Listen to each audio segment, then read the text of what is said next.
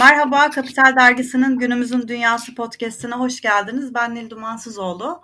Bugün Dünya Doğayı Koruma Vakfı'nın Türkiye Genel Müdürü Aslı Pasilli ile iklim krizinin dünya ülkelerinin ekonomiyi ve çevre politikaları nasıl değiştirdiğiyle konuşacağız. Aslan hoş geldiniz. Merhabalar, hoş bulduk. Herkesi sevgiyle selamlıyorum tüm dinleyicilerimizi. Şimdi 2020'de koronavirüs salgını insanın doğayla kurduğu o dengesiz ilişkiyi tekrar önümüze serdi aslında.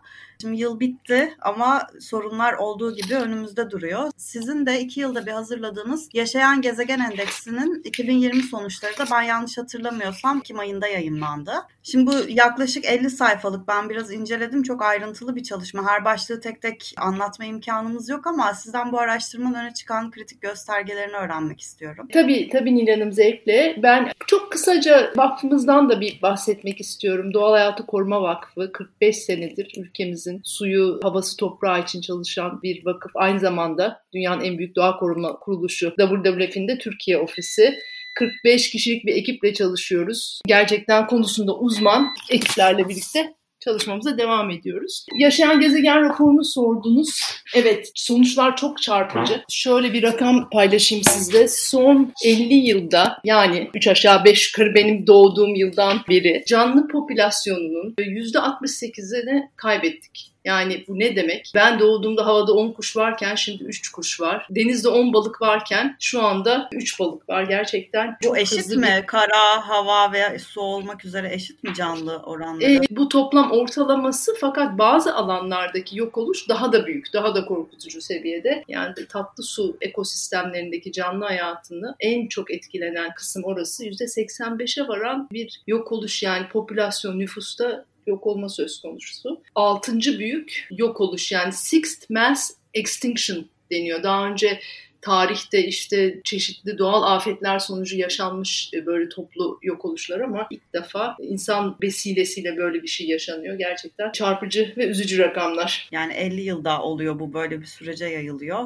Hiç olmuyormuş evet. gibi. Yok sayma ihtimalimiz de artıyor yani. Öyle ama enteresan bir şekilde yani son 50 yılda inanılmaz yani bütün grafikler de onu gösteriyor. Bu yok oluş, bu doğa tahribatı, denizlerde biriken plastikten tutun ormanların yok oluşuna kadar inanılmaz büyük bir hızda artmış şöyle söyleyeyim dünyadaki karasal alanların üçte ikisini 50 yılda tahrip etmişiz. Ya yani plastik hayatımıza son 50 yılda girdi. Yani plastik diye bir şey yoktu düşünsenize e, hani marketlere e, fileyle gidilirdi. Sadece İstanbul'da son 30 yılda ormanlar %17,5 azaldı. Son 20 yılda Türkiye'de 3 tane Van Gölü büyüklüğünde gölümüzü kaybetti. Çok büyük bir hızda doğa tahribatı devam ediyor. Tabii modernleşme, sanayileşme, kentleşme hızlandıkça doğa tahribatı da o hızda arttı. Evet evet maalesef öyle. Çok üzgünüm. Bugün böyle yeni yıldayız. Hala Ocak ayındayız. Biraz daha moral veren bir konuşma yapmayı çok isterdim. ilham veren. Ama gerçekten sorunları çok net bir şekilde bilim insanları ortaya koyuyor. Ama sorunlarla birlikte çözümleri de ortaya koyuyorlar bu arada. Hani o yüzden tünelin sonu tamamen karanlık değil. Onu da altını çizmek isterim.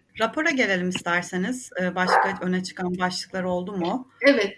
Evet şimdi bizim tabii pandemide bir pandemi ve doğa ilişkisini anlattığımız çok kıymetli bir rapor daha oldu. Bunları eş zamanlı yayınladık. Biraz ona da girmek isterim. Bir kere bu yaşadığımız süreci çok çok iyi anlamamız lazım ki geleceğe yönelik derslerimizi çıkarabilelim. Son 10 yılda salgın hastalıklar tam 3 kat arttı. Salgın hastalıklar giderek artan etkisiyle ne zamandır devam ediyor biliyorsunuz. Kuş gribi yaşadık, domuz gribi yaşadık, e, SARS, MERS, Ebola sürekli bir salgın hastalık dönemindeyiz. Bunun neden olduğunu çok iyi anlamamız lazım. Benim yakın çevremde bile hala işte bir Çinli yarasa yedi ve bunlar başımıza geldi gibi algılar var. Yarasaları günah keçisi yaptık ama bu şeyin tek bir sebebi var. O da aslında doğa tahribatı, ormansızlaşma ve yaban hayvan türlerinin yasa dışı veya kontrolsüz ticareti.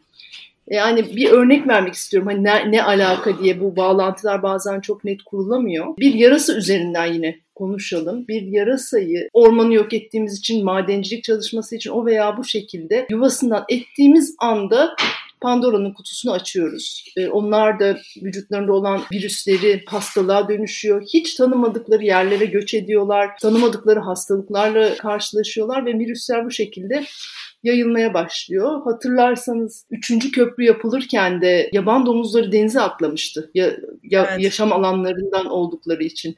E, bebekten çıktılar. Yani bu hani yerel bir örneği bunu ve bu yarasalar aslında çiftçinin insanların en büyük dostu. Her gece milyonlarca tarım zararlısını yiyorlar. Öyle besleniyorlar. Ve biz onlar sayesinde tarımda çok daha az tarım ilacı kullanıyoruz. İşte bunların sayıları azaldıkça, onlar mekan değiştirdikçe ve çıktıkça doğal ortamlarından birçok şeyi tetiklemiş oluyoruz özetle. Bu raporda bilim insanları da bunu ortaya koydu. Doğa ne kadar sağlıklıysa biz de o kadar sağlıklıyız. Şimdi benim raporda şu dikkatimi çekti. Birleşmiş Milletler Çevre Programı'ndan edinilen verilere göre kişi başına düşen küresel doğal sermaye stoğunun 90'ların başından bu yana %40 azaldığı üretilen sermayenin iki katına çıktığı görülüyormuş. Bu tam olarak ne anlama geliyor? Küresel doğal sermaye stoğu aslında bizim e, ekosistem hizmetleri dediğimiz terim. Yani biz aslında doğadan ücretsiz yararlanabileceğimiz çok imkan var. Hani biraz evvel bahsettiğim yarasanın bize verdiği doğal hizmet de bir şey. Mesela uğur böcekleri her gün yaprak bitlerini yiyorlar. Ve ekosistem yani doğanın bize sunduğu onlarca hizmet var. Biz bunlardan yararlanırken doğayı yok ettikçe bu hizmetleri başka şeylerle doldurmak zorunda kalıyoruz. Daha fazla tarım girdisi kullanıyoruz. Tarım girdisini kullandıkça bu sefer toprağın altındaki canlıları da katmanlarındaki canlıları da yok ediyoruz ve bu döngünün içinde doğal olmayan yöntemlerle yaşamımızı devam ettirmeye çalışıyoruz. Bu rakamlar bunları ortaya koyuyor. Aynı zamanda gezegenin bize sunduğu kaynaklar var. Yani biz şu anda dünyada 1.6 dünya varmış gibi yaşıyoruz. Ekosistemin kendini bir yenileme gücü varken biz onun çok üzerinde ayağımızı yorgamıza göre uzatmadan yaşıyoruz. Türkiye'de 1.9 dünya var gibi yaşıyoruz. Amerika 5 dünya var gibi yaşıyor. Afrika 0.75 dünya var gibi yaşıyor. Yani kendi payımıza düşen kaynaklarımızın üzerinde bir kullanım yapıyoruz. Bütün bu göstergelerde çeşitli endekslerle bunu gösteriyor. Öngörüleriniz nedir? İki yılda bir yayınlanıyor ya bu rapor. 2022'de hı hı. siz bu endeksi tekrar açıkladığınız zaman hangi çarpıcı sonuçlarla karşılaşabiliriz? Ne hızda tükeniyoruz? Ben Lina'nın şuna da gönülden inanıyorum. İnsanoğlu sıkıştıkça ve zorlandıkça çözümler üretiyor ve değişim ancak bu çok zorlandığımız dönemlerde yaşanıyor. Ben gerçekten bir değişim döneminde olduğumuza inanıyorum. Ama hiçbir şey yapmazsak ne oluru soruyorsak yani business as usual dediğimiz aynen bu şeyde devam edersek bir kere küresel ısınma 2 dereceleri geçecek. Bazı bölgelerde 4 dereceleri bulacak. Şu anda 1.1 olduğunu düşünün ve neler yaşıyoruz. Bununla birlikte sadece Türkiye'de biyoçeşitlik kaybı 100'den 400'e çıktı. 400 tür tehlike altında. Son 10 yılda bu arada olan şey bu. Bu hızda gidersek bir felakete sürükleneceğiz. Tabii küresel ısınmanın 2 derecelere bazı yerlerde 4 derecelere çıkması daha fazla sivrisinekler için yaşam alanı demek, daha fazla hastalık yayılması demek. İklim mültecileri diye bir kavram söz konusu. Savaş sebebiyle göç etmek zorunda kalan insanların yaşadığı trajediyi gördük. Bunun çok daha büyük boyutlarda iklim dolayısıyla yer değiştirmek zorunda kalacak insanlar. Gerek susuzluk gerekse hastalık veya su seviyesi seviyesinin artmasından dolayı kıyı şeritlerinde çok ciddi bir sıkıntı var. Yani eğer radikal hızlı adımlar atmazsak büyük bir yok oluşa doğru gidiyoruz. Yani canlı hayatın olmadığı yerde insan hayatının da devam etmesi mümkün değil. Ama tabii ki bunları senaryo olarak söylüyorum, tekrar ediyorum ki çok kritik bir 10 senedeyiz. Bu değişimi, bu gidişatı çevirmek için kararlılıkla adımlar atmamız lazım. Şimdi zaten şirketler bu sene hiç olmadığı kadar 2030-2040 iklim kriziyle mücadele stratejilerini açıkladı. Sürekli bununla ilgili bize de bilgi geliyor. Bir de 2020 evet. yılında Eylül ayında Birleşmiş Milletler'in biyoçeşitlilik zirvesi oldu. Şimdi bunu bir hatırlatalım. 64 ülkenin lideri burada doğa ve insan için liderler taahhütü adı verilen bir taahhütname imzaladı. 2030 yılına kadar biyoçeşitlilikte yaşanan kayıpları sonlandırmayı vaat ettiler. Siz bu Hı-hı. gelişmeyi nasıl değerlendiriyorsunuz? Yani burada konulan hedefler gerçekleştirilebilir şeyler mi? Şirketlerin buradaki politikaları bir hedefler koyuyorlar, bunları açıklıyorlar. Bunlar çok güzel ama bunlar için gerçek adımlar atılıyor mu? Biraz da bunlar böyle bir dönemde çünkü PR için de yapılan şeyler oluyor. Yani Nilan açıkçası katılıyorum size. Yani böyle bugüne kadar şimdi bir geçmişi değerlendirirsek işte Aiçi hedefleri kondu, Paris iklim anlaşması var ama bu hedeflerin çok gerisinde kalındı maalesef. Bazı şeyler söyleniyor ama aynı kararlılıkla arkalarısı gelmeyebiliyor. Hem kurumsal seviyede hem hükümetler seviyesinde. Fakat ben bir yandan da birkaç şey e, gözlemliyorum. Bir tanesi şimdiye kadar birçok şey kağıt üstünde ve bir öngörüydü. İlk defa biz de Türkiye'de e, bu öngörülerin yaşıyoruz yani işin ciddiyetinin işte bilim insanlarının etrafı korkutmaya çalıştığı bir şey olmadığını, bilimin gerçek olduğunu ben ilk defa insanların geniş çapta yaşadığını görüyorum. Bu pandemiyle de birlikte. Taahhüt verilsin verilmesin. Bu işten kurtulmanın, bu işten çıkışın başka bir yolu olmayacak. O yüzden çok önemli bir kritik dönemde olduğumuzu görüyorum. Bütün bu trajedinin içinde bir umut ışığı görüyorum. İkincisi de yine bütün çalışmalar, bilim insanlarının yaptığı çalışmalar şeyi de gösteriyor. Aslında hep çevre konusu bir paradoks olarak ortaya konuyor ya. Ya e, gelişim ya çevre ki ben hala toplantılara katılıyorum üst düzey yöneticilerden. Ya biz de çevreciyiz ama gelişimde şart şeyini duyuyorum. Şimdi e, aslında ya ya diye bir şey yok. Yani gelişimin çevreyi koruyarak olabileceğini bütün çalışmalar, fizibilite çalışmaları, işte bu yeşil iyileşme çalışmaları her şey ortaya koydu. Şunu görüyoruz yani çevreyi koruduğumuz zaman çok daha karlı oluyor, çok daha fazla istihdam yaratabiliyoruz. Size hatta birkaç rakam şimdi paylaşmak istiyorum. Normal senaryoda 250'ye kadar doğa kayıplarının dünya ekonomisine maliyeti 10 trilyon dolar olması bekleniyor eğer küresel doğa koruma hedefine ulaşılabilirse dünya ekonomisine yıllık net katkısı 490 milyar dolar olacak.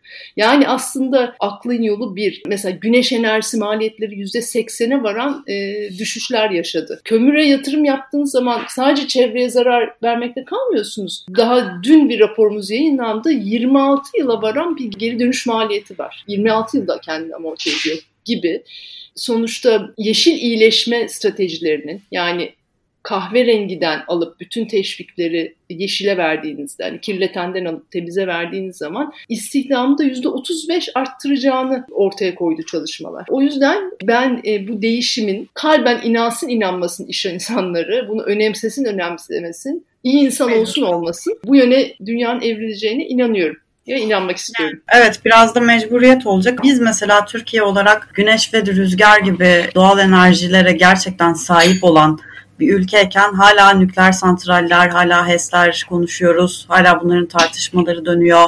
Nasıl bir politika izlemek gerektiğini düşünüyorsunuz? Ben bunun bir kararlılık meselesi olduğunu görüyorum. Yani buna niyet etmemiz lazım. Şu yolu izlememiz lazım. Ben demiyorum ki termik santralleri bir an evvel kapatalım. Aynı gün kapatalım ama en azından yeni termik santral yatırımlarından vazgeçelim ülke olarak. Şu anda Hunutlu'da, Adana'da Çin Kalkınma Bankası'nın da destek olduğu yeni bir hem de deniz kaplumbağası yuvalama sahasında yeni bir termik santral yatırımı söz konusu. Ne çevre açısından ne ekonomik olarak bunu feasible bulmuyoruz. Birinci şey yani yüzümüzü güneşe ve rüzgara döneceğiz. Teşvikleri kömürden alıp temiz enerjiye aktarmamız gerekiyor ve Türk'ün enerji ihtiyacı da sonuçta şu anda arz fazlası var elektrikte. Belki biraz da frenlemek gerekiyor. Yine enerjide mesela jeotermal yatırımları çok hızlı gidiyor ama jeotermal prensipte temiz enerji olsa da yani yer altındaki sıcak suyu alıyorsunuz, kullanıp geri enjekte ediyorsunuz prensipte temiz enerji olsa da uygulama şekli itibariyle maalesef çok büyük zarar veriyor şu an Aydın'daki jeotermal santraller. Çünkü o yer altından çıkan ve içinde arsenik olan akışkanlar reenjekte edilmek yerine akarsulara karışıyor. Doğru uygulalanmıyor, yeteri kadar kontrol edilmiyor. Olan kanunları bizim çok çok çok büyük kararlılıkla takip ediyor olmamız lazım, uyguluyor olmamız lazım. Biz görüyoruz yani akşam oluyor, şeyler kapatılıyor, arıtma tesisleri dereye deşarj ediliyor hala yani ve bunun çok büyük bir maliyeti var. Hepsini de ödüyoruz. Son olarak da biz şimdi fizibilite yaklaşımı var işte bir fayda maliyet analizi yapılıyor. Evet doğaya bir miktar zarar vereceğim ama karşılığında da şu kadar fayda olacak gibi bir maliyet analizi işte madencilikte özellikle. Fakat o maliyet analizlerine hiçbir ekosistem zararı katılmıyor. Siz 5 ağacı kestiğiniz zaman onun yerine 10 ağaç dikerek mümkün değil onu yerine koymanız. Bir orman gittiğinde bir kere 150 yılda belki o ekosistem tekrar geri gelir. O 150 yıl boyunca da işte bütün seliğinden tutun da oradaki yaban hayatın yok olmasının işte biraz evvel verdiği yarası örneğinde gibi Evet, bir uğur böceğinin bile ne kadar etkili olduğunu söylediniz biraz önce. Bir orman yok olunca kaç uğur böceği yok olacak yani. Evet yani fayda maliyet analizini ağaç sayısını indirgeyerek yapıldığı zaman tabii ki fayda ortada hani maden faydası ortada ama onun kaç milyon katı e, bir zarar söz konusu. Yani bizim bir ağaç bile kesmeye aslında tahammülümüz yok şu anda geldiğimiz noktada bu kadar net. Bu iradeyi göstermemiz lazım ve ben gösterebileceğimize inanıyorum. İsteyince yapabileceğimize de inanıyorum. Tüm çabamızda zaten bunun için. Aslında teknoloji de var, gerekli denetleme araçları da var. Ülkemizde her şey var, her şey var. Nasıl trafikte elektronik denetleme sistemiyle sıfır hoşgörü sıfır tolerans yaklaşımını benimsedik. Tak elinize ceza geliyor. Bin liraların üzerinde cezalar geliyor. Aynı yaklaşımı doğa ihlalleri içinde benimsememiz gerekiyor. Daha fazla uygulamaya ihtiyacımız var. Kanunların uygulanmasına aslında ihtiyaç. Aynen öyle. Aynen öyle. Peki çok teşekkür ederim Aslı Hanım katıldığınız için. Ben teşekkür ederim. Herkese selamlıyorum. Tekrar görüşmek, görüşmek üzere. üzere. Hoşçakalın. Mersi.